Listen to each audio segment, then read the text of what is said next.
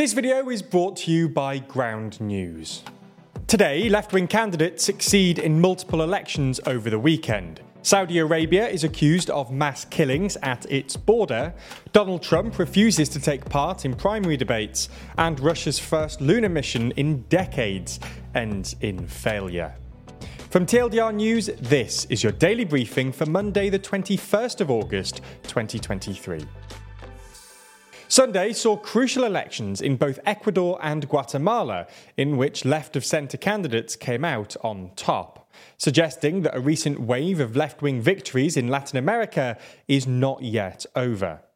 Guatemala held the second round of its presidential election, which resulted in a victory for progressive anti corruption campaigner Bernardo Arévalo. Arévalo won comfortably with 58% of the vote, beating former First Lady Sandra Torres, who received 37%. His victory follows a surprise first round result that saw him come second behind Torres to qualify for the runoff. Arévalo, who is an ex diplomat and a son of a former president, has pledged to purge institutions co opted by the corrupt, in a country that observers say has become increasingly authoritarian and mired in corruption. Naturally, supporters of Arévalo and his Semilla party were jubilant with the result. However, there are fears that Guatemala's entrenched powers will seek to block him from taking office.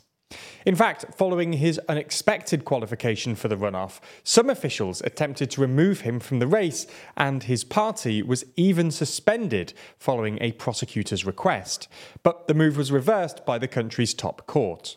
Outgoing President Alejandro Giammattei, who was not eligible for re election, congratulated Arévalo and said he would work towards the most orderly and complete transition that has happened in this country once the results are made official.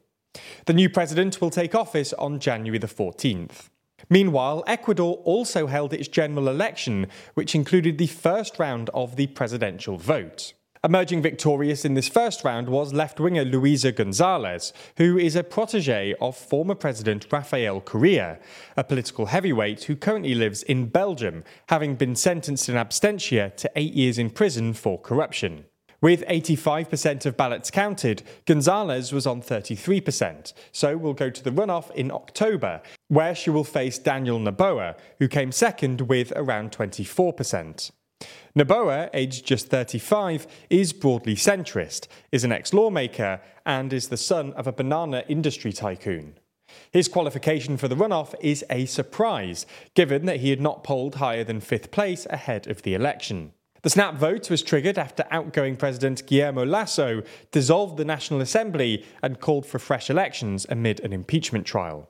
The major theme of the election was security, as Ecuador is experiencing a major surge in violence that was highlighted by the assassination of a presidential candidate earlier in August. As such, more than 100,000 soldiers and police officers were deployed across the country, and election day fortunately took place without any major violent incidents. Whoever wins the runoff will serve the remainder of President Lasso's term, meaning they only have until early 2025 before they face another election. There's more on the way, but be sure to subscribe and ring the bell to make the daily briefing part of your daily routine, or just search for us on your podcast app to listen along. Saudi Arabia has been accused by a human rights group of carrying out mass killings of migrants on its border with Yemen, which may amount to crimes against humanity. According to New York based Human Rights Watch, Saudi border guards have killed at least hundreds of Ethiopian migrants and asylum seekers who tried to enter Saudi Arabia from Yemen between March 2022 and June 2023. In researching and writing the 73 page report, the NGO interviewed dozens of people who tried to make the journey and analysed hundreds of videos and photos, as well as satellite imagery. The report found that Saudi border guards had used explosive weapons and, in some cases, shot migrants at close range in a widespread and systematic pattern of attacks. Saudi Arabia has not publicly responded to the claims at the time of writing.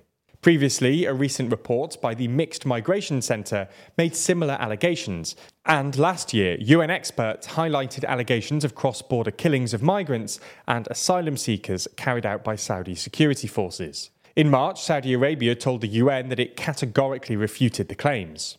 Some 750,000 Ethiopians live and work in Saudi Arabia, many having migrated for economic reasons, while many others have fled violence and human rights abuses in Ethiopia, opting for the dangerous so called eastern route across the Gulf of Aden to Yemen and then over the border into Saudi Arabia. So that's the news from Saudi Arabia today. Let's move and discuss Donald Trump and the US election. With the first Republican primary debate set to take place on Wednesday, it seems that the frontrunner will not be in attendance. Former President Donald Trump recently announced that he would not be taking part in Republican primary debates, as he already has a large lead in the polls. This does appear to be accurate, with a CBS poll on Sunday showing that 62% of Republicans preferred the former president to be their candidate. Ron DeSantis, Trump's main rival, had only 16% of support.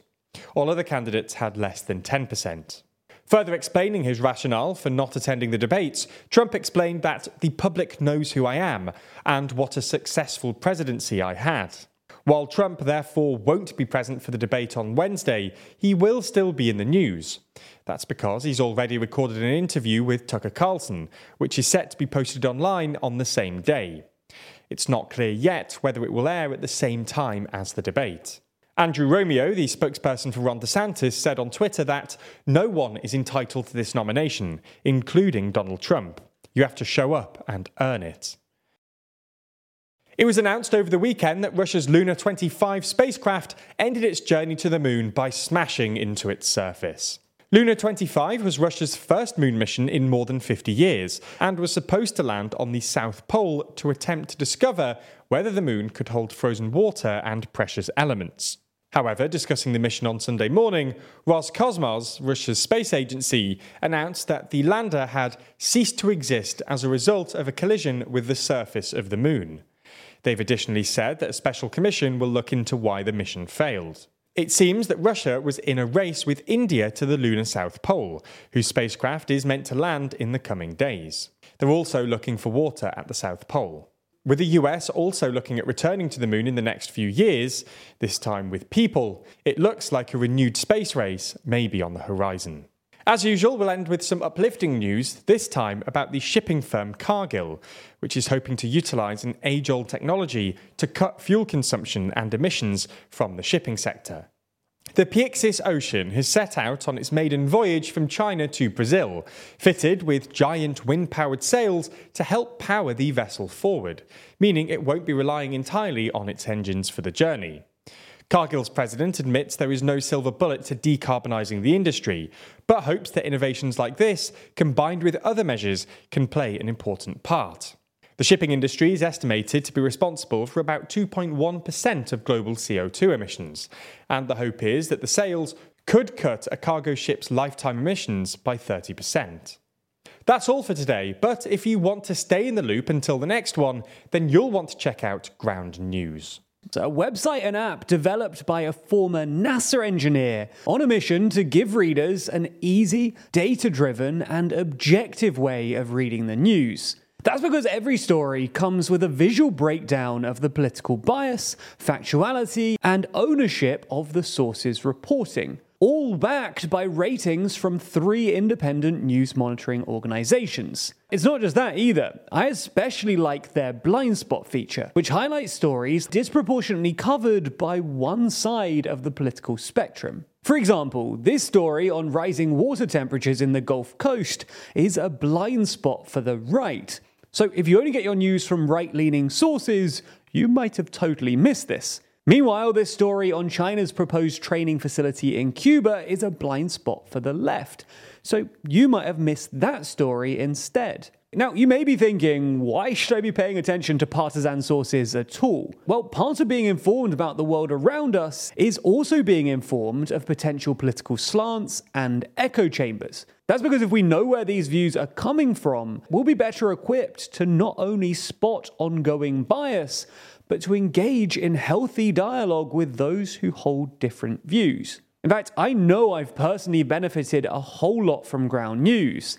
I've gotten much better at spotting political bias, and I've surprisingly challenged some of my own views too. As such, I highly encourage our viewers to give Ground News a try. We're even offering a 30% discount on their Vantage plan for all TLDR viewers. And that includes access to a feature called My News Bias, which is basically a dashboard for your news diet. Sign up to find out how your reading habits change over the next week. What are your top sources? Are you engaging with diverse perspectives? What about your favorite topics? Find out with Ground News Vantage, which is 30% off only using our link. So make sure that you go to ground.news forward slash TLDR or click the link in the description to get started and support an independent news platform working to make the media landscape more transparent.